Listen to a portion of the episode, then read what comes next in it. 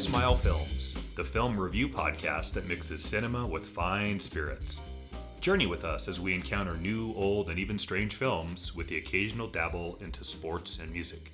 Proceed with caution, as these podcasts will feature spoilers and some mature language. This is Matt. And this is Jesse. Today on tap, we have Robocop, starring Peter Weller, Nancy Allen, Kurtwood Smith, Ronny Cox, directed by, oh look, Paul Verhoeven. Who's that? yeah, exactly. Welcome to Rye Smile Films, starring Paul Verhoeven. exactly. We're here to unveil the third film in our Corporation from Hell cask, Robocop from 1987. And uh, we'll be wrapping up uh, this discussion today with a nice detailed look at uh, Robocop. And I think we got a lot to talk about, both thematically, story, casting. I mean, th- th- there's a lot going on in this movie.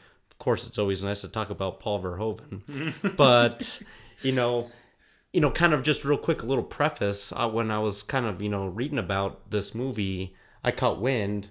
A couple weeks back when we did Alien, I mentioned a director, Neil Blomkamp, had aspirations to do an Alien 3 that picks up where Cameron's film left off. Well, apparently, Neil Blomkamp is actually helming uh, a movie called Robocop Returns, which is actually going to ignore two, two and three in the remake and pick up where this film leaves off.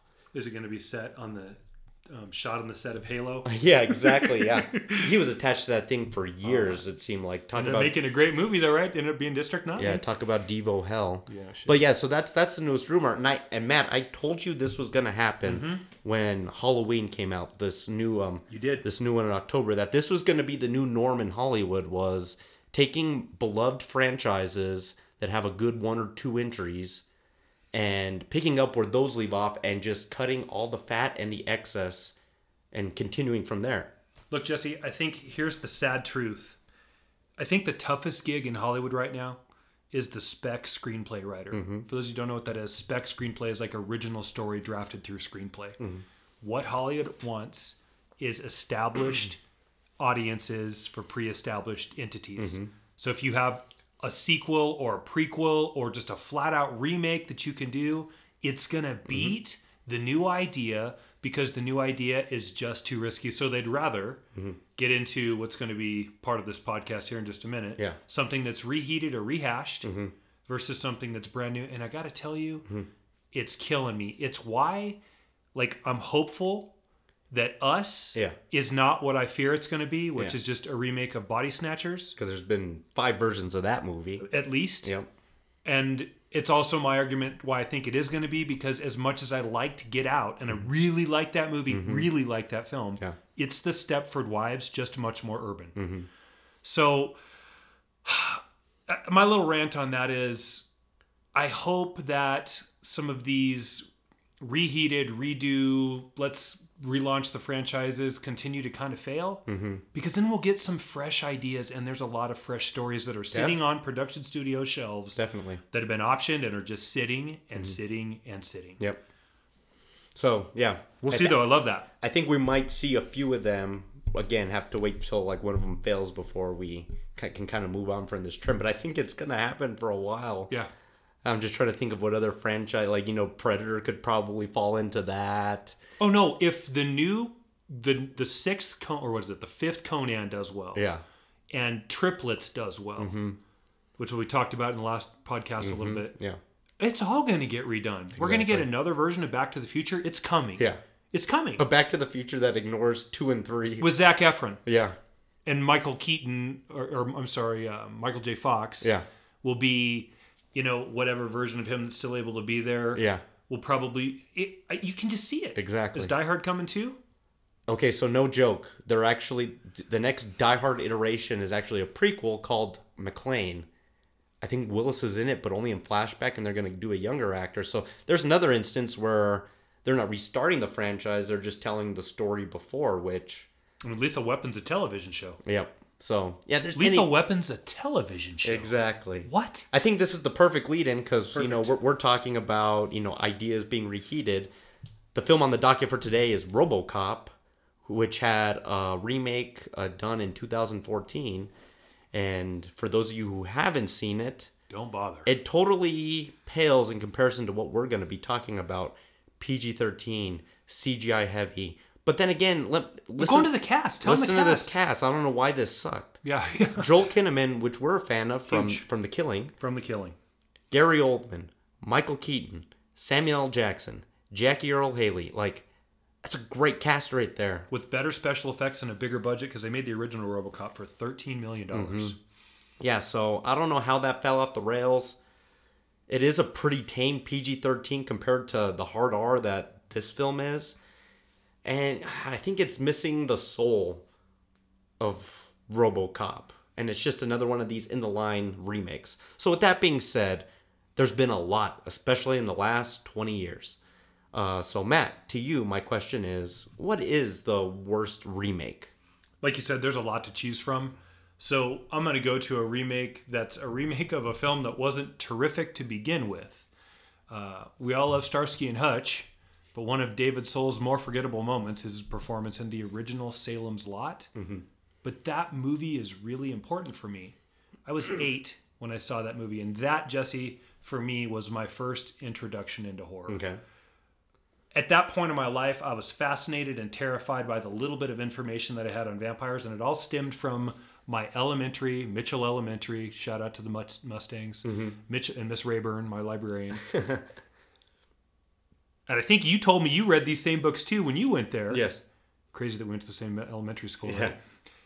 They had a classic series of Universal's monsters, and my favorite one when I was old enough to get it, which was in the second grade when we got to check out that portion of books, was Dracula. Yeah. And so I picked it up, and in there, like, I just was fascinated by this monster. It Mm-hmm. just was intriguing to me. Anyway, it launched my interest into vampires, although with great trepidation, right? Yeah. So I came to know about Salem's Lot through my mom, who actually had the book hmm. on our shelf at home. Oh, wow. I never read it, and she said she wouldn't let me read it because it was just too scary. but at that time, I'm in third grade now, hmm.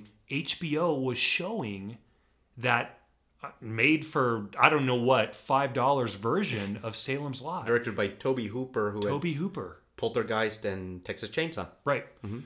So I think this is his follow up to Texas Chainsaw, if I'm Yeah, not mistaken. Mm-hmm. Right. Okay. So pretty good hands for horror. Yeah. not done terrifically well, but regardless, um, I caught it one afternoon in my little HBO TV guide mm-hmm. at 3:30. It happened to be on the afternoon one afternoon at 3:30 because it was not rated. So they wouldn't show our stuff till after 10. Mm-hmm. I was always asleep, but this didn't have a rating. Yeah. So I'm sitting there and I turn it on. It's pretty slow. I'm like, yeah, this doesn't seem too bad. But this is my first foray into horror. And the moment that Glick mm-hmm. shows up at the window, Yep. and starts strumming his nails on his brother's window changed my life. Yep. Because I was absolutely petrified. Mm-hmm. And I couldn't get up from the chair to go turn it off. Mm-hmm. And guess who came into the room? My mom. Yeah. And she was pissed. What have you been watching? Yeah, and that's like at 20 minutes in. So Yep. really nothing had even happened. Yep. Somehow, through some act of negotiation, she let me finish the film. And I think she actually sat and watched it with me. Okay. And Jesse, I got to tell you, I didn't sleep for weeks. Okay, so that's a long story Mm. Yeah, to that's- what I'm going to get to, which is, I think it's 04, Yeah. the remake uh, of of Salem's Lot that they did on TNT. Rob Lowe. Rob Lowe. Rutger Hauer.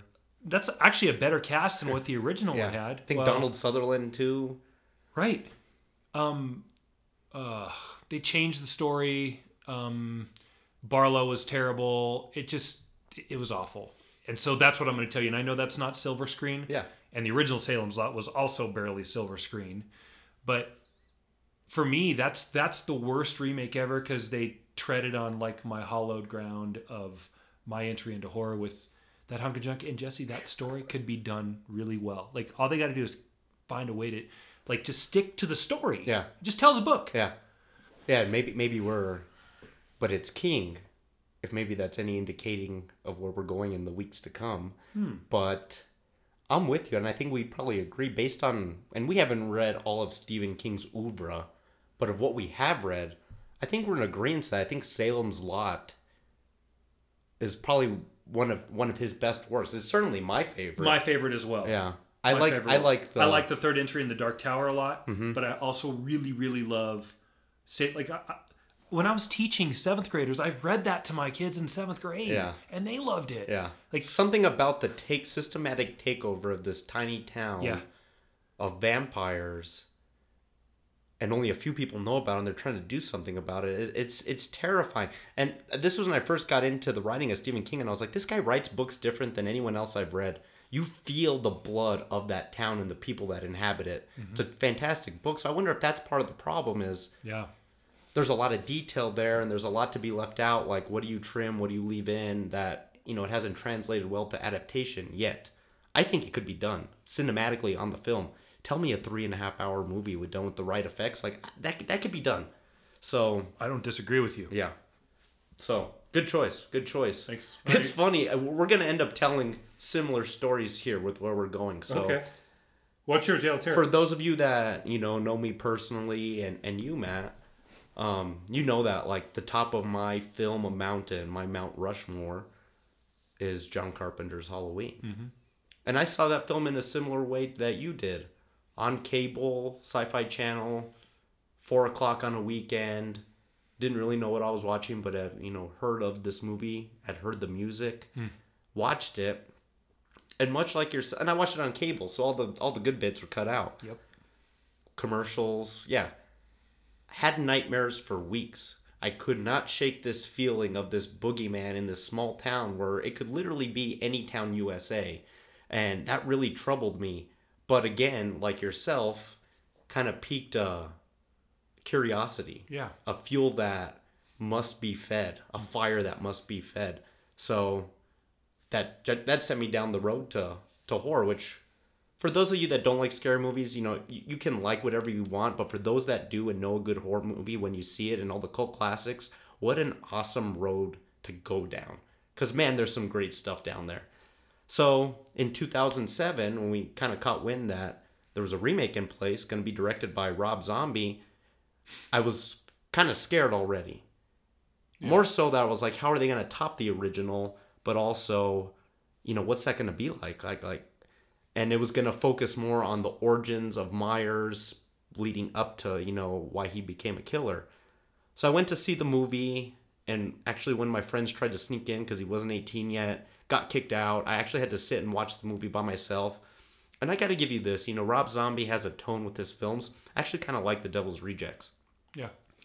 It's a pretty intense movie, and he has a tone that like is excessive, is maybe the definition I could use and get into this movie of this white trash Michael Myers living in some meth house with abusive stepfather, this horrible life is not what I picture when I watch Carpenter's original film. And this horrific excess of violence. You know, it's something to stab someone once in Carpenter's films, but zombie it, once isn't enough. You got to be stabbed like 15 times before yeah. like Yeah. I think you'll remember the bit where um he attacks the boy with with uh with the the stick outside Mm-hmm. and it's it's like 15 whacks and you're just like oh my god like that's enough Yeah. so between the excess and the direction of the story and again i think i mentioned a couple weeks ago about prequels and i like evil as an absolute and i don't need to know why that thing went bad darth vader myers etc Yeah. there's just stuff in there that I don't need. So I think it's very sacrilegious to the original, but it's on a high pinnacle for me uh, that I just can't do that movie. And I went and saw the sequel, and it got man, it got it got bad shit. So that's the one I'm gonna pick, just because that's that's a close remake for me that I wish wasn't a part of the legacy of Halloween. Halloween doesn't have the same legacy for me that it does you. Mm-hmm. I still also really appreciate that film, and I think in the annals of horror, it's iconoclastic would be an understatement. Yep. Leaving that theater that night, I remember thinking to myself, I need to go see something else just to get this out of my I system, go so I a- can Go take Um, a shower, like Yeah, but a shower in like cinema that's not so troubling. And I'm okay with troubling cinema, Mm-hmm. having been through Dusan Makavejev multiple times, whether Yeah. it be, you know, Sweet Movie or um, Yeah. Montenegro. Like, I, I've been down that road a little bit too. yeah. But that film, it just, like, in the seat, it wasn't that I was story uncomfortable. It's that, and maybe that's what he was going for. And I guess if that's the case, then he succeeded Mm. Exactly. it it was like the axis of my film viewing was rotated or spun seven to ten degrees where it should have been, and I had to get it back because I just didn't feel right because that movie was just so it was bad, mm-hmm. and then and then not done well on top of it. Yeah. Um, I think another one that kind of is sort of in that that on I didn't see it, but you've talked about it is the Poughkeepsie tapes, Mm-hmm. Yeah. right? Like, what did I just sit through? Yeah. A, just an uncomfortable film experience. You know, I'm curious, and maybe the people that are listening to the podcast could hit the hit up the email on this. We'll give it to you at the end. I'd like to know, like from a young age for them, what that first moment, that seminal moment in film is, where they saw that movie that wasn't. Well, maybe Bambi. Bambi probably did that for a lot of young people too. Like that traumatic thing. that kind of changed you and sort of like lit that fire of film in you. Like mm-hmm. Salem's Lot for me. Mm-hmm. Salem's Lot. yeah. And then Halloween, I guess, is for you. Yeah. I'd like to know. and It's interesting. I wonder how many find it through horror. Mm-hmm. Because today, you and I both still Yeah. love horror. And again, you you mentioned those those, those movies, and I I can handle extreme. I'm sure. Like I've seen a ton. Like there's not a lot that shakes me. The zombies film again, yeah, left me just like, yeah, I got to do something to kind of get this feel off of me. It's like almost like a stench. It's weird. So yeah, so I yeah, Halloween, worst remake, well made movie, like nicely shot and everything, but hmm. it is what it is. Good stuff. Yeah. So excellent. I think we're warmed up. We got the rye cooking here. Yep. And let's get into happy hour time. We're going to start with our review of RoboCop.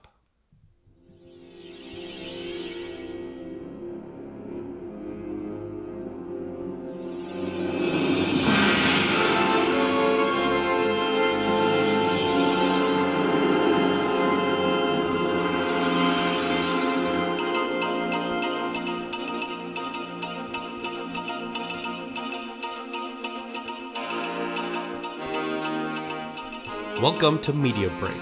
Give us three minutes and we'll give you the world.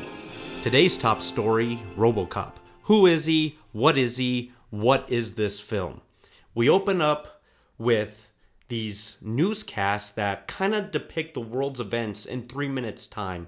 And right from the get go, you kind of feel that this is a different world. Whether I don't know what year Robocop takes place in, I don't know if it's supposed to be directly 1987 or some like distant future.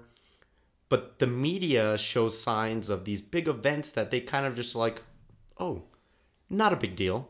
Oh, this is just another day.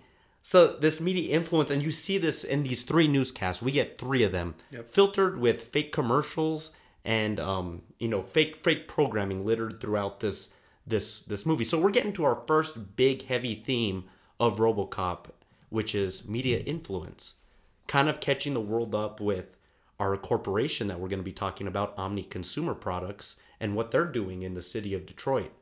But the one of these newscasts, Matt, that actually cracks me up the most, I think it's the last the last one, is uh they're talking about the the laser defense system that's orbiting the world that sent a fire into like Northern California that Killing killed a, two former presidents. two former presidents and they just move on to the next story. Like Don't even mention who. That would be huge news. Whether that's Reagan Bush, Bush Clinton, whatever. Like the news would be talking about that for weeks. Oh, yeah. And it's a 20 second little bit for them where it's it's not a big deal. It is, it, um, and it sets the tone for sort of the irreverence Mm-hmm. of uh, mortality, I guess, in the film that I feel like is carried throughout the whole film. Life is really disposable in this movie. Oh yes. Um, interesting. One of the two newscasters is, in fact, Leeza Gibbons. Okay. Uh, I don't know if this is her first appearance as a newscaster, but she's going to have quite a career as a newscaster. Sure, sure. But like you go from that, and then the other, I think it's the second newscast. There's a moment that gets me in the second newscast is when the doctor's advertising for the heart, Yeah. built to suit the kind of lifestyle that you lead. Mm-hmm. And so now we're getting into the consumerism part of this. And how far society, although not dystopic, because I do think, I actually do think it's 1987, Okay. or not too far from 1987 Yeah. and again hope there's no listeners in detroit but like there's a lot of people that probably say well that is an actual dystopia Yeah. um, to take place in detroit the the level of lawlessness and as we'll get into the story, sort of the the role of like labor as far as organized, not so much as as a verb, but as a noun, like the, the union influence, which is a huge part of this film too. Um, everything is for sale. Mm-hmm. So it's not about the presidents that died, like you said. It's about more the shock value, and then in and out. Selling the commercials in between. Shockly, to me, Jesse, this movie is shockingly poignant right now, Mm-hmm. as we live in 140 tweets in six seconds or less. Yep. I think about this. Think in 1987, the 80s had saw the emergence of these 24-hour news stations, CNN, and I can't remember what year Fox News started. pretty- Rupert it's- Mur- it's probably around the same time. 90, I think, but yeah, right there. So we're in this time of 24-hour news coverage Yep. where the media is playing influence, where they thrive on breaking news Right. and we kind of see that in these these newscasts and these commercials are just absolutely hilarious and we get the second one is the best one. I- i'm gonna it's so good i have to it's gonna be one of the clips in this thing. Okay. nukem the quality family game from butler. You haven't, dis- you haven't taken to a dismantled your different mx stockpile yet? Like oh and this family this this white american family is playing this game. It- it's just it's just hilarious. It is. so we go directly from that to the introduction of D- Detroit's uh, police force and the introduction of Alex Murphy, played by Peter Weller. It's this new cop, this transfer, he's transferring from Metro South. So he's come from a pretty cushy neighborhood to hell. Literally said that by one of his new coworkers. And Peter Weller's an interesting choice. I think an interesting actor just in general. I mainly associate this film with him Sure. but originally possibly considered Rutger Hauer hmm. and Michael Ironside. But think of them; those are some kind of more largely built men, broader shoulders. So when they tried the suits on with them, they kind of looked a little ridiculous. Mm-hmm. So Verhoeven kind of said, "We need a more slender built actor that can fit in the suit, but then make the animations come to life of the robotics." And I think we see that. And, and Peter Weller actually spent a lot of time with a mime coach, kind of studying movement versus, you know, how you get to. And I don't know how close attention you paid to, to him. And I think this is why the sequels and the remakes suffered, which is the way he moves when in the suit later on in the film. Yeah. He would move his head and then the torso. Body to it. I absolutely saw it. Yeah. or when he's in the chair and he's moving to here to here and it's a very jerky movement and, and, and accompanied greatly by academy award winning sound effects but that's all him making those moves like i think that's that's a brilliant performance that's body language and i think you know especially when you thinking about actors that portray batman this is all you see Right. so there's got to be a lot of you know animation there as well. So no, we learn that you know cops are just. It sounds like they're dying weekly here at this precinct. Getting wiped out. Funerals every week. The cops are fed up. They want to go on strike. Yep. Which is crazy to say the least. Yeah. And we're introduced to Murphy's new partner, Ann Lewis, this um, this female partner who can pretty much handle her own, and a lot with her later on in the movie, especially at the end, that I want to mention. But they're out to start their day, and Alex Murphy's going into this not knowing this is he's got about maybe two hours left of life, which is that's kind of difficult to fathom. Mm-hmm. Directly from that, we go to Omni Consumer Products, which is OCP. our final corporation of any of the corporations we've talked about in these podcasts. I think the presence and the heavy handedness of this one is definitely felt in this movie. Right away, we're introduced to the Omni Consumer Products Board of directors, Board of directors, and the head is Dick Jones, right? Mm-hmm. And or and then the old man, which he doesn't even have a name. they don't name him because Dick Jones any minute is ready to take over, and his introduction to the board is blah blah blah blah blah, and then the wave of criminal justice reform coming forward. Mm-hmm. Um, R two D two on steroids, right? The Ed two hundred nine. the Ed 209 comes in and God gets back to what I just said. Yeah. They set up a simulation with one of the board members where they give him a gun Mm-hmm. and Ed 209 is going to give this guy the countdown to disarm himself. So you have 20 seconds to drop the gun. Boom, boom. He sets the gun down and the Ed 209 doesn't respond. You have ten seconds to comply. So like five seconds left to go. The whole boardroom's in panic mode and everybody's hiding behind each other. The best bit of that is like there's two seconds left and he's like cowered with some guys and mm-hmm. these guys literally push him the irreverence, the the the lack of respect for life. Exactly. And they shove him in front of Ed 209 and curtains is an understatement. This thing unloads about 75 rounds in him. And here we go. Dick Jones's dynastic empire that's going to be the basis for justice in his new city, mm-hmm. Delta City, mm-hmm. has just absolutely blown it. And I'll tell you the line that it just absolutely it's talk about dark humor that just cracks me up. This guy's got 75 bullets in him. He's like he falls on the model of Delta City. Well, to talk about a good image too. oh yeah.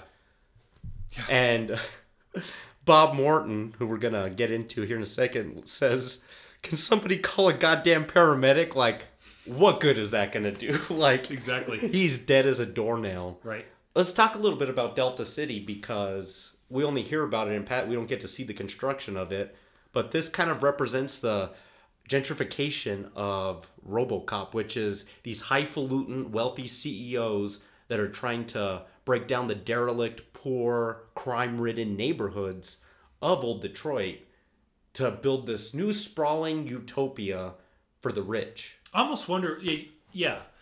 I, breakdown. I almost wonder if that's even the right way to say it. I think it's just forget. Mm-hmm. Just it's almost an act of betrayal.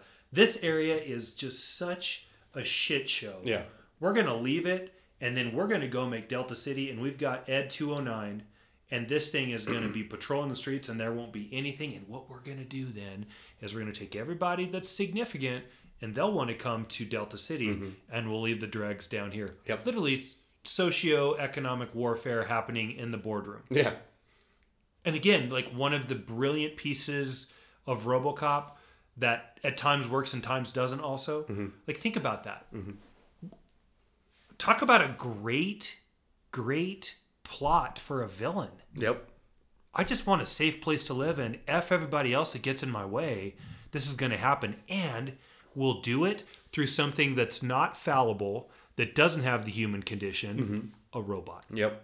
Oh, it's kind of kind of brilliant actually. Yeah. Delta City. So um it's also in this board meeting that we learn this is very odd too that this corporation OCP owns the Detroit police force. Yeah. Yeah. So where have we ever heard I, I don't know I don't know about the outside world but that's like Amazon trying to run like the Los Angeles Police Department. Doesn't that sound kind of crazy? It does, and it gets to another very common and consistent theme in the movie, and it's the monetization of justice. Mm-hmm.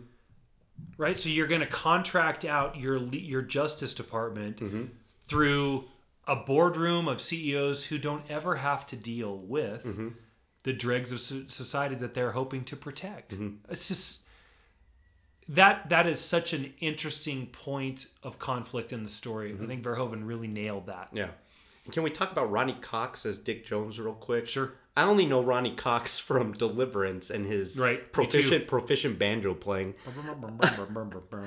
But uh, he allegedly had a um, reputation for playing the nice guy in, in films. Man, does he play just like the most unlikable asshole CEO in this film? Oh, yeah. Like you're just like waiting for him. Like, man, I can't wait till you get yours, bro. Mm-hmm. So Ed 209's a flop. So how are we going to control the crime in Detroit because it's a big problem? Meanwhile, back in the police station, we've still got them at the street level. So all this is happening in. I love that it's the high rise, mm-hmm. and at the street level, we still have the human element. Mm-hmm. Okay, keep going. So this is where Bob Morton's going to make his pitch to the old man, saying, "I have a RoboCop program, and um, we're ready to go to prototype in 90 days." And he gives a very other eloquent line in the elevator, where his coworker says, "Well, when do we get started?" He's like, "Sure, "As soon as some poor schmuck volunteers." Cut to that to Murphy uh, twirling his pistol outside the car, which is an element that's going to come back again and again. Um, and so we learn a little bit about Murphy, and he's got this family, and kind of kind of liking the guy a little bit. And we go from that directly to the other antagonistic element. I don't, know what we want to call them. They're the, the the dregs of Detroit. Let's just call them that. Clarence Boddicker, played by Kurtwood Smith, Leland Palmer from Twin Peaks, uh, the one doctor from ER who got his arm cut off by a helicopter, and two other guys.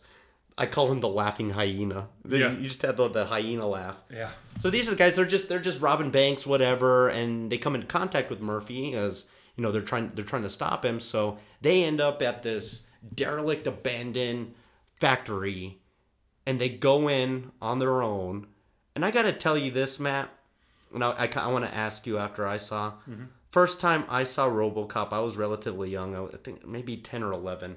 Again, on TV, I saw a lot of movies for the first time on cable mm-hmm. with all the bits cut out. On, I remember on WGN Yeah. at on like six o'clock during the summer. And I remember this bit, and I swear they showed a little bit more than they would show today. This sequence, the murder of Alex Murphy, this is a hard scene to watch, even today. And again, talking about, you know, I've seen the extreme and I can handle a lot, but because they've made him pretty sympathetic already. This is difficult and you know mocking him saying does it hurt does it hurt and give the guy a hand and it's rough and man they put like they put like 50 bullets in him it, it's a rough scene Yeah, so Weller and Allen show up at some abandoned factory Mm-hmm. to try to bring this this gang to justice. Yep. They split up, which ends up being a fatal mistake. Mm-hmm. And Nancy Allen takes a header from the laughing hyena guy Mm-hmm. that you were mentioning. I think that guy's name is Jesse Goins, Hmm. I think. Anyway, she takes a header. I think he shoots her actually, but she's got bulletproof vest Mm-hmm. on. So she's sort of out of it. And then Weller's left to take all these guys on by themselves. And they get the they you know they get the jump on him. Mm-hmm. And, you know, of all the shots he takes in that, he takes a ton. Yeah. The one that's the worst is that first one. on the hand Oh my god, they just blow it to Kingdom Come. It is the most, I think, real depiction of what that would actually look like. Mm-hmm. Maybe we've ever seen in film up to that point in 1987. yeah And you're just like, oh man, these dudes are not messing around. it's an absolute execution Yeah, yeah, yeah. by some very despicable people led by kurtwood smith and again got to talk about him for just a second i mostly associate him with comedy playing red foreman on that 70s show So that is the dad from that 70s. I've never seen him play, and oh my, he's just as despicable as Dick Jones. You're just waiting for this. These are just awful people, mm-hmm. and maybe that just embodies the spirit of Detroit at, at in this film. right. Just really mean spirited criminals. Just see, it even is shown in the TV shows that they all watch. And I don't mean the newscast. Yeah. That misogynistic ass clown that's got the glasses on and the receding hairline that's with plenty of Lingerie clad women. amply busty women. I'd buy that for a dollar. the- and it's just the get. It's like it's like Benny Hill on steroids, Yes. right? Yeah. Minus any element of humor that Benny Hill could ever fathom, Mm-hmm. and everyone is just glued to it. I think there's four sequences where we see that show, and everyone is this little tiny, you know, ass clown with these buxom babes all around him, and like, oh, the pie smashed on her boobs. Yep. I'd buy that for, and they're just riveted. yeah, Everyone's watching. and that. that's the show. that's the show. That's all the show is. Yep. So we go from this execution. There's 15 shots, 25, 35 shots, and finally, uh, Boddicker, I believe, is the the bad guy. Pops name. him in the head. Yeah. That's Boom. it. Headshot. but he's still kind of alive and the police try to try to save him but through that you know we're kind of getting you know they say you see the white light at the end of the tunnel Yeah. we're kind of seeing the flashes of His life. yeah murphy's life this sun we get the twirling gun again TJ Laser, which is another show like this street level space cop that they're watching. right? exactly yeah. and then the memories with the wife but then his last images are of these guys killing him Right. with Boddicker putting the last bullet in him so obviously dies and we go to that to the startup screen of this machine Yeah. And we kind of get little glimpses until we have a full blown RoboCop. So this is where this gets a little interesting here, and the only thing they saved of Murphy, I think, Not What- for long. yeah, was his Right arm, left arm. yeah the left arm, and then they lopped that off. Was his skin, Yep. his face skin. Yep. So, and maybe we'll get into this in a, in a little bit. So, he's the new element that's going to bring justice to Detroit. Fully equipped with a bunch of cool gadgets. You know, he's got this like gun. It's like a semi-automatic pistol that just will just rip you to shreds. Right. Uh, he's got that, and when he's in the shooting range, is when we first see elements of something. I would want to call it a, some type of personality, a personality trait, with him twirling the gun as he puts it back into his leg holster.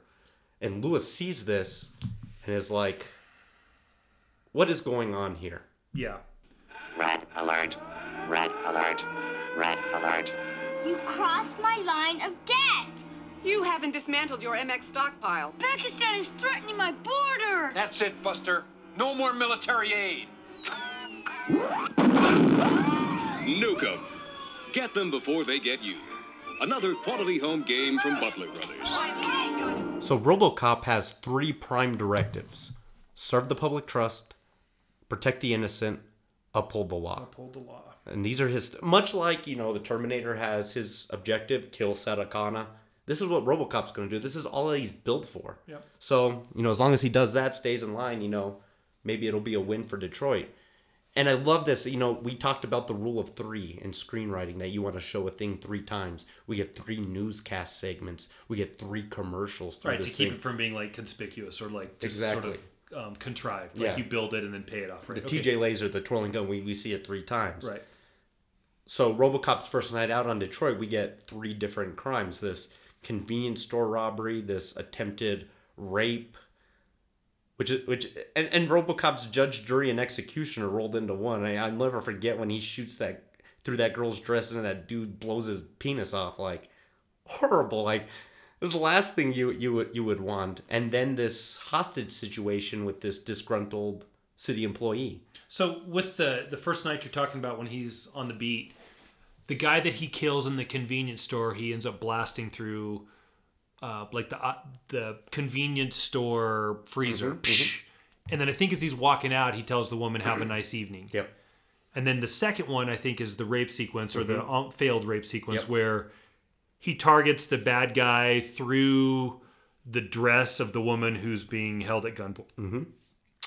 In both of those, it gets to, I think, in the moment, what sort of disguises like, oh, he's just kind of a general badass. It's almost like his one liner, but it speaks to a larger hole in the movie, which is despite Bob Morton's attempts to remove remove the human element from the RoboCop, he can't quite do it. Yeah. So what we're going to see as the movie unfolds is the struggle between the directives that RoboCop is given and the role that they play or the conflict that they create with mm-hmm. Peter Weller as still whatever vestige of man is still left Yeah. and that those those three events you're talking about all have an element of sass to them. I know mm-hmm. that sounds weird, sassy. Yeah. But it kind of is sassy. Yeah. And it show like a robot wouldn't do that. Yeah. A robot wouldn't leave him in the air, and it's almost like him saying "Have a nice night" to the woman Mm-hmm. is telling the criminal like "fuck you," mm-hmm. right? And mm-hmm. then like he could shoot that guy because he's got this high tech targeting laser system. He could shoot that bad guy anywhere. Where does he get him? Right in the junk. Yeah. And then he tells the other one, "Your move, creep." Your move, creep. Yeah. And so what it ends up being is in, a, in an era where one-liners and action films are all the rage, Mm-hmm. Yeah. right? It shows that I think Bob Morton's attempts to remove all human elements from the robot cop Mm-hmm. have failed. And that's going to be a big deal in about 20 minutes in the movie. Exactly. okay. So then the final one's this disgruntled city employee Yeah. Who he just punches out the window, probably killing him too. Is it the mayor who's lost his office and is holding the rest of his staff and at he's gunpoint? and, Yeah. and he's got demands. He um he wants a bigger office. He wants a recount, Uh-huh. and no matter what the outcome of the recount is, he wants his old job back. But a he better car. He wants a better car, something that's stylish, has leather seats, and gets really shitty gas mileage. Again, What con- about cruise control? Yeah, it doesn't We'll come- throw that in too. Did you, did you catch the name of this car? It's the six Six thousand thousand suck. SUX sucks. Yep. It's a car that literally sucks. Eight Yep. eight miles to the gallon. Yep. But these people don't care. This is the consumer element of of the film as well. Yeah. You know, I'll buy that for a dollar. I want that car that's about as shitty as it gets, but I like it because you know that's that's what everyone's got. Mm. But it also speaks to the gr- uh, gratuitous might be a word here. Mm-hmm. It also speaks to the way justice is handled in the film. Yep. The gratuitous violence, and we'll get to some of those elements. Like I like it, Mm-hmm. but the whole movie is done so over the top and gratuitously. It's definitely making a point Mm-hmm. that in think about this in 1987 at the height of like big fisticuff brawler, hyper masculine, testosterone ridden action films. It fits but it's also making a statement like, hey, a little subtlety might not be such a bad idea here because what it allows you to be, here it is, mm-hmm. what Robocop also is, the slightest bit human. Mm-hmm. Well, this is the perfect time for it because the very next scene, he's in his little throne, Yeah. whatever you want to call it, Yeah. and he starts twitching and like freaking out. Mm-hmm. And on the monitor that the two techs aren't paying attention to, we get that image of Boddicker with the gun kind of coming in and out, and it disappears just as they look. But he's having a nightmare about his murder. Yeah.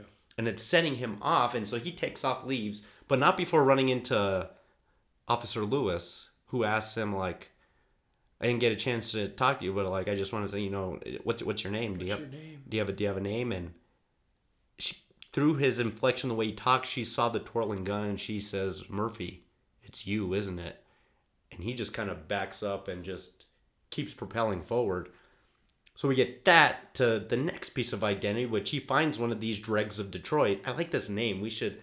I don't think they have an actual name, but I like calling them the dregs of Detroit. Yeah. To a gas station robbery of ER doctor, and he's gonna kill him. And he says, "Dead or alive, you're coming with me," which is the exact same thing he told them right before he gets blown to bits in the factory. And this guy's like, wait a minute, I know you. You're dead. We killed you. And then he stops again before this crazy explosion. Now, I got to say real quick this movie's set in Detroit, but they filmed this movie in Dallas, Texas. So this was an abandoned gas station. They actually caused quite a bit of a stir when they blew this gas station up. It was kind of all the authorities came when it happened. They thought like something huge was going down. Hmm. What a great image of him coming out of the fire and shooting this gas tank, and he, he the guy just goes flying off the motorcycle. I don't know how that didn't kill him, but now RoboCop's interest is peaked. So using his other tech item, the data spike, he goes into the the police's main mainframe and starts looking up the guy he just caught Yep. and known associates. We get a rundown of the dregs, and then boom, Boddicker, this guy he's been having nightmares of, known murders, and then boom, boom, boom, boom, Alex J. Murphy. Murphy, it's you, isn't it? And so deceased. Big deceased right across his face. deceased.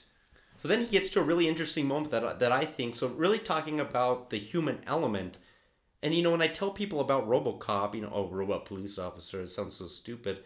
This is why I believe this movie works. Is these screenwriters, uh, uh, Neumeier and Miner, put these human elements in. And I- okay, I want to ask you, Matt, because when I was watching it this time, I was concerned. I wanted to know how you were gonna take this because, as we've mentioned in podcast prior, Matt isn't a fan of the AI that becomes sentient for some trying to become more human than human. Now I got to ask you, Matt, this is kind of the opposite. Right. This is a human who's got memories of a past life who's now a robot. How do you feel about that? I love it. It to me that part you're getting to the part where he goes to his house. Yes. Which has now been put up for sale or foreclosed, and the pots are knocked over, and the uh, there's that uh, Mm-hmm. world class dad coffee mug that's broken on the counter. Yep. And it's this this previously sentient organism or being trying to reclaim that which what technology has tried to take from him. and it completely works Yeah. for me because we had claimed it prior to the technol- technological takeover if you will Yeah. and it's this really sort of nice moment where you get technology with the response from what he's remembering which has to be vengeance mm-hmm. and how do you tackle now a whole other conflict of thread right? Like a mm-hmm. whole different like arc for him. I'm supposed to have these four directives Yeah. uphold the police uphold the judge blah blah blah blah. Mm-hmm. But i'm so pissed off because they took my wife who we found out has moved on because she mm-hmm. thought he was dead because he was. His son he's going to make these people pay but he still is struggling now against the restrictions that his programming has allowed so how does it work for me it works on high Okay. because it's first sentient Yeah. reclaiming its human condition Yeah. having been lost through technology Excellent, Yeah, excellent. i'm with it totally Cool. So now we go on to two separate um, little beats here. Murphy Al, or Ro- RoboCop trying to hunt down these these dregs, Leland Palmer in a bar, and then at this drug factory. But then we get this rivalry of Dick Jones and Bob Morton fighting for supremacy of the future of OCP. And Jones has it out for Morton. And as we learn, he sends OCP has been working with the dregs of society to do their bidding. So he No, said to, to make De- old Detroit worse. Exactly. So that it makes Delta City that much more sellable Mm-hmm. to the board of directors. Like, look at what a disaster this place is. Mm-hmm. And then we get, we don't quite get it yet. And maybe I shouldn't even say this yet. But what we're ultimately going to come to find out Mm-hmm. is that Bob Jones is working with Boddicker Mm-hmm. and basically forges this deal with the devil that, look, you do as I need you to do here, which is finish off Robocop. Mm-hmm. And I'll give you full run of all the criminal activities that happen in Delta sell whatever City. drugs you want, prostitution. I mean, this. this this Boddicker and the dregs of Detroit, Yeah. literally have their hands in everything. Yep. Gambling, women, drugs, uh, robbery, like everything. Nothing is off limits for them. Yep. And so now, if you have essentially what's going to be the chief of the contracted justice system police force Yeah. working with you, man, talk about Detroit's fucked. Detroit is fucked. Yeah, exactly. right. How you doing? Uh, uh, uh. Bitches leave. Gee, Bobby. Bye. You gonna call me? Oh my god.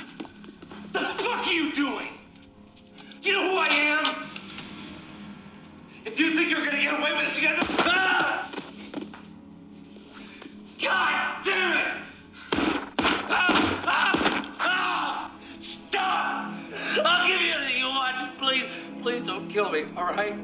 So Clarence goes to Bob Morton's house, puts some bullets in him. Talk, you know, like Yeah, and what? But like, what happens in like another over the top way? yeah, two hookers yeah, and a a mound of cocaine, like their Yeah. rivals, like Scarface. cleavage cocaine. Yeah, Yeah, and you know he he, he goes and kills him. Put and talk about the '80s. The '80s was the era of the blood squib.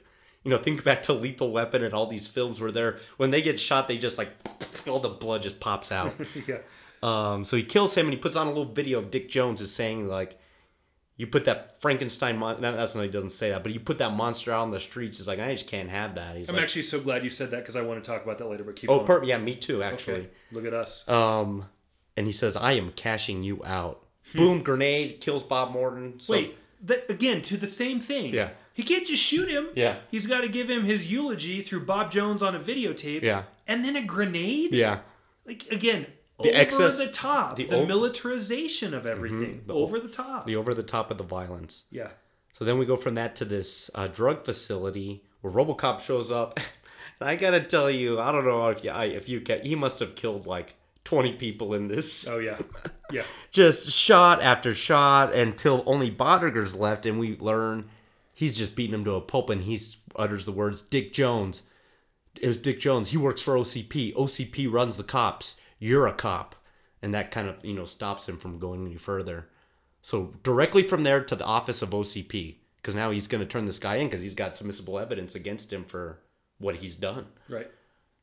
Enter But- Directive Four. Enter Directive 4, which is Robocop cannot arrest a senior officer Of OCP. of OCP. Yeah. So he starts glitching again, much like his nightmare, and out comes the Ed 209, or the and he just starts pummeling Robocop all the way out to the you know to the to the staircase, and then almost like another massacre the SWAT team of Detroit at this, you know, they're just they're just trying to destroy it now.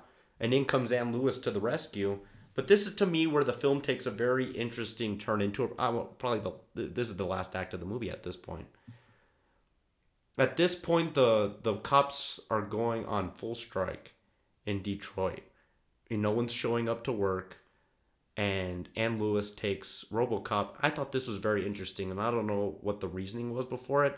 She takes RoboCop to where Alex Murphy died, and arguably this is this, the rebirth of Murphy.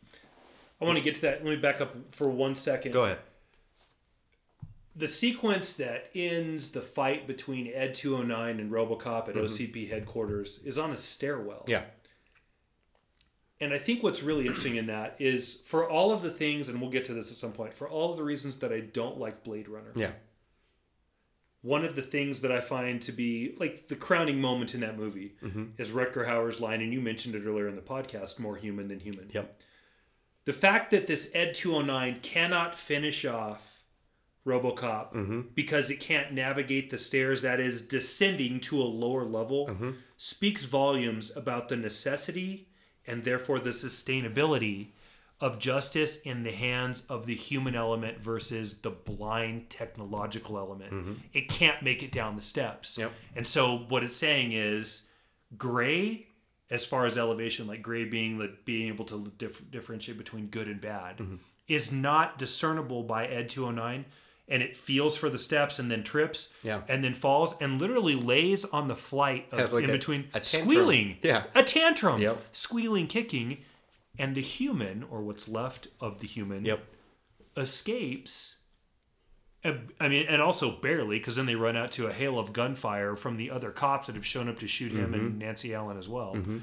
I think that's a really interesting moment in the film because, again, what he's saying is maybe when it comes to justice, mm-hmm. We don't need absolutes. Yep. Maybe there is a level of gray in this mm-hmm. because this thing can't walk down the steps, get to the level, like make the changes that are necessary to adjust its foot pattern to move down the steps. Our good guy gets away. I think that's a really cool moment. Mm-hmm. Okay, back to what you were saying, which is the rebirth, if you will, Yeah. of Murphy. Where this horrible crime took place, the murder of Alex Murphy. That is weird. You know, I, until you said that, I hadn't snapped on that. I didn't. I, I hadn't really snapped it until I watched it this time. I was like, "That's That a- is really interesting place for her to take him, huh? Yeah, and it's literally where he demasks, and we Yeah. and now Wow, that's good, Jesse. Yeah, we see the, the the face of Murphy, Yeah. and and that's where and he's different now. Yeah. less robotic, a little more bit of of soul emerging from him. There you go. Right. So now here comes the dregs of society led by Boddicker, who have been tasked by Dick Jones to rid that thing off the streets. And they got a full arsenal. They got 50 cal rifles. They got it all. But man, y- RoboCop just, you know, dispenses of them. And in the best death of the whole movie, ER Doctor. I love these names we've come up for these people. Leland Palmer's about to get his in a second. Um, That's Twin Peaks for those of you who don't know. Exactly. Yeah. um, this guy drives the van into a vat Ray of toxic Wise. waste Yeah. Yeah. and then emerges from the background, literally just like dissolving. His fingernails or his hands are just peel. His fingers are peeling. Melting. He's melting, and so he's walking the, the thing, and Boddicker just hits him with the car, decapitates him, crushes him all over his window. Again, wasn't it just enough for had to have him go through the toxic waste? No, the excess of RoboCop. No, he's got to hit him with the car and just blow him up too. Mm-hmm. yeah. So then, yeah, then we get you know the, the final confrontation. Nancy Allen disposes of Leland Palmer, but not before Boddicker puts like six or seven bullets in her. Yeah. She's bleeding out in in the mud, and you know RoboCop's not doing so good, and he actually gets stabbed in the heart. The heart, whatever heart RoboCop has at this point, a machine, a computer chip, I don't know Yeah. pulls out that data spike and you know lets Boddicker have it. Of anything, you know, I think this serves the massacre of Murphy well because that scene is so violent and so uncomfortable to watch.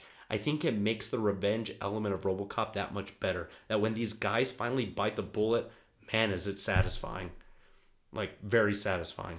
There's a line in that that's really important too. So Nancy Allen, having been shot to pieces mm-hmm. By the dregs of Detroit. Yep. is laying there in the mud, and she says, "I'm not doing. Look at me, Murphy. I'm a mess." And what is the line that he tells her? They They'll- can. they'll They'll, put you back together, or they'll, They'll, fix. they'll fix you. Essentially saying, They fix everything. maybe you'll get to be a robot too. Okay, I okay, so this is perfect. This is where my Frankenstein element comes in. Okay. So let's just talk about this right now. Okay, so the, the, the movie is ending on a very interesting note with a lot of plot lines not wrapped up. Anne Lewis is blown kind of blown to bits here. She's dying out. They're going on strike in Detroit. The city's in upheaval. Yeah. And then the movie's about to end in about four minutes, actually. Mm-hmm. There's so many great elements set up by the end of this film to be discussed in a sequel, Robocop 2. why didn't they kind of go that Bride of Frankenstein element with Lewis? So, real quick, the plot of Robocop 2, you know, they continue a little bit of the strike element, but it's so underplayed. And the movie's called Robocop 2, but OCP and the old man, they're trying to build a Robocop 2, is what they're calling it. Yep. And they use this criminal's brain as the conduit. Why couldn't that have been Lewis, who then Robocop has to fight once it goes rogue? Especially when you mention what you just said, the brain in RoboCop 2 is used. Yeah. I think that's where they were going. Yeah. It had to have been. Yeah. It was set up for That's that. perfect. Especially because we we know that he's lonely. Mm-hmm. She's clearly taken a shine to him. They didn't pick a female partner for the purpose any other than some element of underplayed romantic until it gets overplayed in the sequel. Yeah. I don't know. Like Verhoeven's not on for RoboCop No, 2. he's not. And that's pro- that might be the problem. And I think the whole like what was probably look if this movie makes money, then we've set it up for a sequel, and here's how we'll go. But the problem is like he's not on, Mm-hmm. and so they're just like, okay, well let's just get it out. Now they got the cast basically back, Mm-hmm. essentially most of the cast. But we open up in Lewis's is fine at that point, all repaired. Shot to hell, but she somehow ends up okay. Yeah, she. I. I- feel like that was a missed element. But let me ask you a question. Okay. I know that we love you and I both appreciate Frankenstein and Bride. Yeah. Mm-hmm. Like in all the totality for what it, that is. Is that a good movie? Like male and female RoboCops? I think. I, I, don't okay. I think man. maybe maybe the way it's executed, the way it's done. I think it's interesting in this space where you and I are right now, Yeah. cerebrally on film. What are they going to make her, Jesse? Like, uh, what? Like, uh, l- they could. Okay, so in RoboCop 2, it's a gigantic. It's like twice the size of regular RoboCop with claws. It's got a different look, and they use the brain and the spinal cord. Mm-hmm. For the, they could have done the same thing. They could have just used Lewis's brain and spinal cord because that's all that was gonna survive. Yeah, they could have gone that route. It, there, there was just more character wise at play if they did that. I just think that was a missed opportunity. I, I don't think I disagree with you. I just as we're sitting here talking about this Yeah, now, sure. because I, I sort of had this discussion with myself. Sure. Maybe. But the element in, in Robo or like in Bride and Frankenstein is her being abhorrently repulsed by the sight of who is set to be Sure, yeah. her partner. Yeah. And that's that's the best part of the film, right? Like she shrieks. Mm-hmm. Yeah. I don't think Nancy Allen's going to freak out at Peter Weller. I think they're going to be together. Yeah. I don't know. I mean, I, I, I think yes, I think I want Sure. that too. I Yeah. want, certainly more than RoboCop two was. You know, and this is an interesting element. You know who wrote the screenplay and the story for RoboCop 2? No, Frank Miller. are you kidding me? I'm not joking. No, the Frank Miller. Sin City. Mm-hmm. I had no idea. Whoops. That movie's a disaster. I can honestly see why Peter Weller bailed after that. Because then the other element that's set up is the upheaval in Detroit, which they kind of tackle, but that's kind of a big deal. They're, they're trying to get this shit under control before Delta City's going to happen. And you got cops on strike, and it's really Robocop. He's the only one doing work. Like, they could have done more with that. And then the biggest crime, they didn't play enough with, now that Murphy, Robocop, has some self awareness of this past life. Right. I'm gonna go track down wife and son, and they do do a little bit, but there's a lot. Yeah. There's a lot there to be explored. No, especially in the way the movie just ends. Mm-hmm. Like there's no real closure. It's just movies out. Let's talk about the ending. He goes to OCP at this point. Uh, you know, Dick Jones takes the old man hostage because he plays the Bob Morton footage with his data spike, and he can't act on him because of directive force. So the old man brilliantly goes, "Dick, you're fired," and he shoots Dick Jones out the window. Get the twirl again one last time, and he's like, "Good shooting, son. What's your name?" And collectively, you know, you know what he's gonna say, Murphy. And at this point, I think the character arc of Murphy is complete. Yeah. We go from pariah, murder, reborn, resurrection, to reclaiming your life. Very similar to, to you know, Paul Verhoeven's a very Christian man too. Yes. Uh, surprising being that he made films like Showgirls and Basic Instinct. Um, in this time span to you know reclaim that, reclaim that identity. No, that resurrection of the better version of myself is also a pretty standard staple to most heroes in comics. Yep. The good guy or the, who will be the hero goes through an element of death and then is reborn unto themselves with the imbued powers of the radioactive spider or whatever the heck it might be, right? Um, and so clearly we're following that that lineage. And then if you want to play it even further, it does give even more question to why RoboCop 2 isn't what we said because like what RoboCop 2 wasn't what Bride was to Frankenstein. Cuz that whole movie's based on like playing God, like man versus God. And Verhoeven is not asleep at the wheel on that No. theme either. I don't know how I feel about the line of what's your name, son? Murphy. I know that it's him reclaiming his human side. For me, at that point, we'd already seen enough of that. Yeah. A robot wouldn't execute the way Murphy executes. Yeah.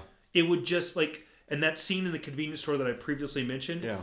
it's sassy. It's like fuck you, Mm-hmm. right? There's still the the the vengeance part of me that has to be quelled that I can't sate. Yep. So that's why I'm doing it this way instead of just putting him in cuffs. Yep. Okay, so I already had had that. Is the line better if it's RoboCop? What's your name, son? RoboCop. Because think about that. What that means to me That's hard. is he That's- gets to hide behind the facade Yeah. of that and didn't do what he wants to do as the human element. As Murphy. right. I think that yeah, there's something to play with. Like again, talking about when we do sour mash, Yeah. when something sucks, and we take the best elements to fix that. Yeah. I'm talking about a RoboCop 2 where, you know, they play on these elements a little bit more.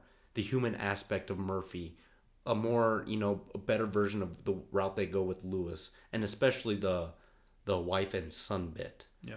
I think there's a lot to play with there that this again, we talked about basketball metaphors, the alley oop of Unbreakable and Split with glass. That was kind of, you know, Rimrocked. kind of rimrocked, yeah. um, this kind of did the same thing. Mm-hmm. It was like, okay, here, whether you make a sequel or not, we're giving you everything you need. What are you gonna do with that? And I don't know what the hell Frank Miller did. The last two weeks we've talked about the franchises past this initial entry. I don't even want to waste the listeners' time talking about RoboCop 2 and the atrocious 3% on Rotten Tomatoes RoboCop 3. And we already mentioned the remake, so better left unsaid. Yeah. So um, let's kind of wrap it up with um, you know the ratings again. Our rating system: Rock Gut, Call, Well, Single Barrel, and Top Shelf. So Matt, how do you rate RoboCop? Call Plus. Uh, unfortunately, like a lot of that stuff from that era, the graphics didn't help, don't hold up as well. And again, that's not a fault of the movie. That's more a fault of time. Um, but for the uh, five, six of this movie that you and I are singing its praises, the I actually don't like the way Boddicker buys it in the end of this film. With the data spike. I don't mind the data spike in his neck. Yeah. I think it could be more meaningful if he's not pinned underneath the debris that's dropped from a crane by Leland Palmer, Ray Wise. Yep. Like that's silly. Yeah. Right? He's just sort of pinned under there and then he just stabs him in the neck. Like there should be a more meaningful execution, if you will, mm-hmm. to the way that Boddicker goes out. And then the way we finish with what you said, I want the last line in that movie to be RoboCop. Um, and that keeps it for me from being in an era of a genre, Yeah. what could be single barrel to call plus. Yeah. There's a lot of really cool themes that Verhoeven's playing with. And again, it's an action movie. Mm-hmm. Yeah. So we don't want to make it too cerebral. We can't make those themes so heavy that it drives Because- into because a then it- social commentary because that's not really the film, but Because it the- still does it. Yeah. Enough. Because then it becomes Blade Runner, and then you're running. Jesus, you're, you're running for the hills at that point. I, I'm out. I'm out after 20 minutes of sleep. yeah. Yeah, At least we uh, don't even get me started on that. Yeah. Maybe we can put a picture in the computer and spend 20 minutes getting to the top left corner to get the call number on a fucking fish scale. Enhanced 64 by 55. Oh my god, Jesse, kill me. Me. Stop. Yeah, uh, Blade Runner. Okay. Um, call plus. Okay. Okay. No, did I say call? Yeah, call plus. Okay. Okay. Now, what sparked this whole cask, this Corporation from Hell, was I took a science fiction film class in college, and this was one of the movies we watched. Wow. And when we watched it, I had seen it before, yeah. but now knowing about the corporation, I saw it in a different way. And I saw how you know relevant it was to the 1980s, but maybe you know relevant to just different decades of you know how the U.S. just goes through its own struggles with this and that, whatever, economy, crime, Consumerism, politics. Yeah, exactly. Um, gentrification, like you said. Yeah. Yep. Those are big ideas. very big ideas. So so there's a half of me that is that teeters with almost putting RoboCop in top shelf. Wow. But then there's the other half of me that's kind of bringing it back down to reality. This is a film that's very smart with its ideas that kind of almost doesn't have any business being this smart. At its core is Well said. this is a movie about a robot police officer with ideas of consumerism, privatization, gentrification, um, media influence. And any one of those would make any movie very thematically like deep. I mean, we we get all of that in this movie with a very great villain, two great villains, you know, the Dregs and then OCP. I think coupled with a very great performance by Peter Weller, I- body language can't be understated. It's the reason that in Halloween 1, Michael moved with the grace of a dancer from scene to scene, and in the subsequent sequels, played by a stuntman, he looks like a robot. Yeah. There's something to that. Again, this is the emergence of Paul Verhoeven, who gets off on, I think, violence. Like, Basic Instinct opens with this graphic face ice pick scene. Like the dude loves it, but loves it with a purpose. I think it serves the story as a whole. It's not it's not there just to be there. So, you know, because of that, you know, and, and this one movie, I'm gonna go single barrel with this one. Much like last week with the Terminator. Forget everything else that comes past this. This is a really smartly written movie, masterfully acted, great, and the violence again, over the top to the point of co- comedic qualities. Uh, I'm going RoboCop single barrel. I wonder. It's pretty high mark from you, and again, mine is not that far behind that. Single barrel to me has an element of uniqueness and um, iconic uh, sort of status and film to it, and I think this has that in some ways because everyone knows who RoboCop is. Yeah, I wonder, like in the space where you and I are, as we sit here, you know, playing film snob and breaking down theory. yeah, I wonder if Verhoeven knew exactly how many of the isms, if you will, Yeah. gentrification, Yeah. Mm-hmm. that's not an ism, but mm-hmm. consumerism, mm-hmm. industrialism, militarism, blah blah blah blah blah. He was really tackling, and did he know it or did he just luck into it? I wonder. I wonder if that's the screenplay, the direction, or just. It's got to be one of the two, or maybe a combo of the two.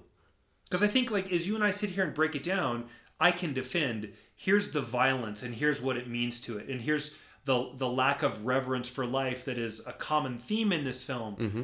But I wonder if I'd love to hear him say when we sat down to make this movie. Mm-hmm. You know, we had the pep rally, and he said, "This movie is about like when you and I sit down to write, we say this movie's about family or this movie's about vengeance." Mm-hmm. Did he say this movie is about gentrification, consumerism, militarization, uh, justice, uh, propaganda? Yep. Or did he just say, let's just show a like really fucked up cross section of society Yeah. and do it over the top? And in so doing, Those themes came out. yeah, because I think that's I don't know. either master or lucky. Paul Verhoeven, if you're listening to this, Matt, Call us. Matt and I will will uh, take you to the bar. We'll buy you a, a drink of rye. Indeed. And uh, tell us which one it was because yeah, I'm very curious. Again, the movie that has kind of no business being this smart. Right. Last week, the Termin- the Terminator doesn't come close to No. these themes. No, not even close. You know, Alien may be a, a different sex. Right. Versus you know all these these uh, this, these isms. I like how you said that. yeah. One, one, one theme in Alien, sex. Mm-hmm. Yeah. I'm not really sure what the theme in Terminator is. Like, I'm not really sure what that single theme is. Yeah. This has got six or seven that are, like you said, you couldn't do them bigger than they did in this movie because it would steal from the action of RoboCop. Yep. But there's enough of a tease there that I find it really intriguing. And truthfully, that's what saves the film for me. Yeah. Because if it's just a movie about this, like the lines are pretty wooden at times, and like I love Clarence Boddicker as a bad guy, but I almost love him because he's so unbelievable that that would be Yeah. the dregs of Detroit's leader. Yeah. Like that's the dude who gets hit in the face in first grade in dodgeball and never recovered. I mean, that's that guy. you I'm know? just waiting for him to say he's gonna put his foot up someone's ass, like sideways. Yeah, Yeah, ex- yeah, exactly. like Eric Forman. Yeah, exactly, exactly. So excellent. yeah. If if you guys haven't, if you're listening, and you haven't seen RoboCop, please seek it out. Yeah. it's worth your time. it is. Well, excellent. So before we head out for the week, uh, we're gonna pour one more uh, and have it have a little nightcap. And the question for this week, you know, thinking about RoboCop again, Matt. I'm a music guy. Yeah, you And we are. both, and no, but we're both music guys. We You are. know, to to, to a diff- uh, many different extents. RoboCop has a really great theme. I call it the RoboCop March. Mm-hmm. Bum bum bum bum bum bum bum bum bum. And when it's very, it's in the drug scene when he's blowing twenty people away. It's very heroic. So, thinking about character themes, and there's been a lot of great ones throughout film history. Indiana Jones, B- Batman, The Avengers. Like thinking about character themes, what is your favorite, or what do you think the best character theme is? Rocky Balboa is gonna fly now. Hmm. Anytime I'm having a hard day getting it going, I actually have it Nice. on my iTunes, Mm-hmm. and I'll just bust it out, and away we go. There you go. Uh, I'm sure we'll get to that at some point, Mm-hmm. but the legacy of that franchise for me is vast, and that's an understatement. Mm-hmm. But that song comes on, and I don't want to say you want to go to the gym, but whatever version of the gym is that day, that sort of unconquerable or semi-conquerable challenge, Yeah. Becomes all the more doable because man, he was running with 50 kids behind him in the streets of Philadelphia. Oh my gosh, so cool. Don't you want that? Yeah. he make that song this is gonna sound so ridiculous but i mean this Mm-hmm. that song makes me want to be a better man so there you go Nice. That's a that's a I, the Rocky music just in general just makes you kind of like want to like work out and just like go for a run and just embrace the underdog in all of us. yeah And it's a really great heroic theme. Even even you know the one with the words "gonna fly now, doo doo, mm-hmm. flying high now." Yeah, yeah, like it's it's great. It's totally great. Yeah. excellent. Okay, so I, I had a real hard time with this one. This is my question. I stumped myself actually. yeah So there is one character theme. I think you think you might think I'm going Elfman's Batman, which I almost did. yeah Another great character march. I'm going with you know the seminal composer of the 20th century, John Williams. john williams And in my opinion, disagree with me. People will. I don't care. Um, his best score is for 1978's Superman. oh wow Yeah. Now, he had done Star Wars. He did. He was gonna do Indiana Jones. i thought you were gonna drop a jaws on me yeah, almost. The difference between Star Wars and Indiana Jones compared to Superman is those the latter two, or the the former two, are original ideas. So whatever music you compose there, if it's catchy, the audience is gonna accept it. Dun dun dun dun dun dun. dun. Superman was a property that had been around for fifty ish years. Mm-hmm. Superman had to have the music, and it had to work. If it didn't work, I don't think any of that works. So John Williams composes this very eloquent theme.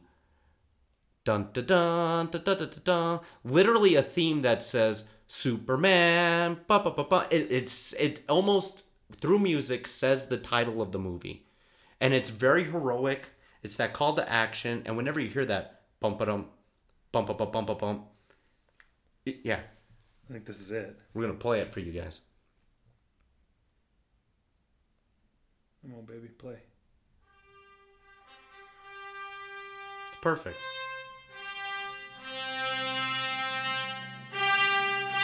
I'm thinking Christopher Reeves, the blue letters shooting out at you.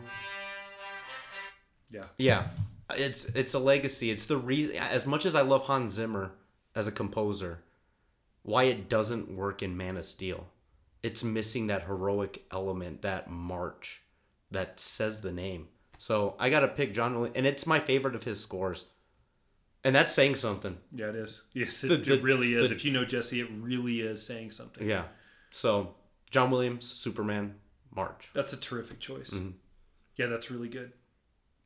Well, excellent. I think this has been a very what what a way to cap off this cast with this film and this discussion of RoboCop. So, let's let the listeners know what's coming up on the horizon. So, on April 6th, we are getting a new version. Talk about a, a reemergence of of the guy too, Stephen King. Mm-hmm. Of his of his works. It Dark Tower and maybe that didn't work, but he's kind of popular again mm-hmm.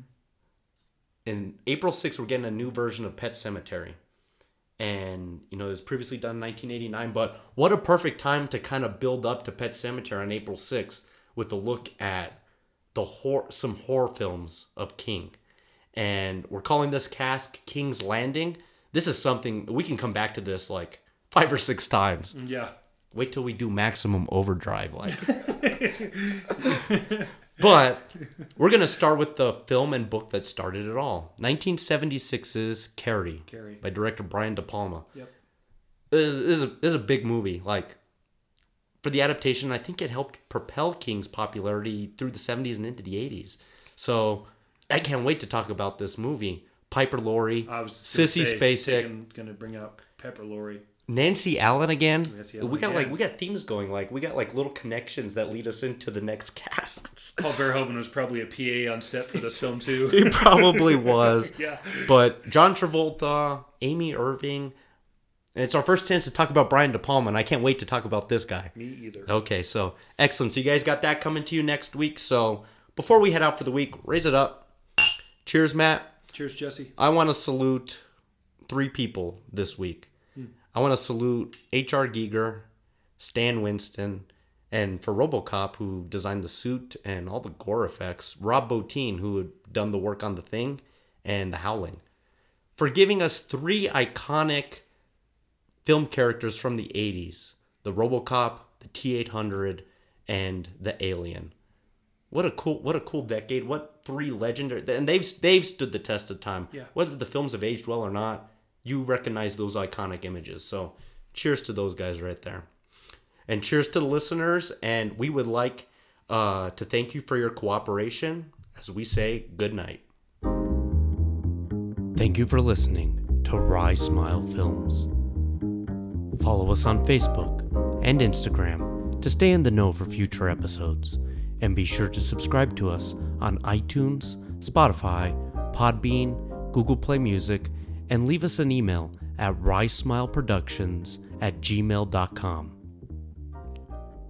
Robocop is property of Orion Pictures and MGM Pictures, and no copyright infringement is intended. Until next time, Cheers. Drop it. Dead or alive, you are coming with me. I know you. You're dead. We killed you! We killed you! We killed you!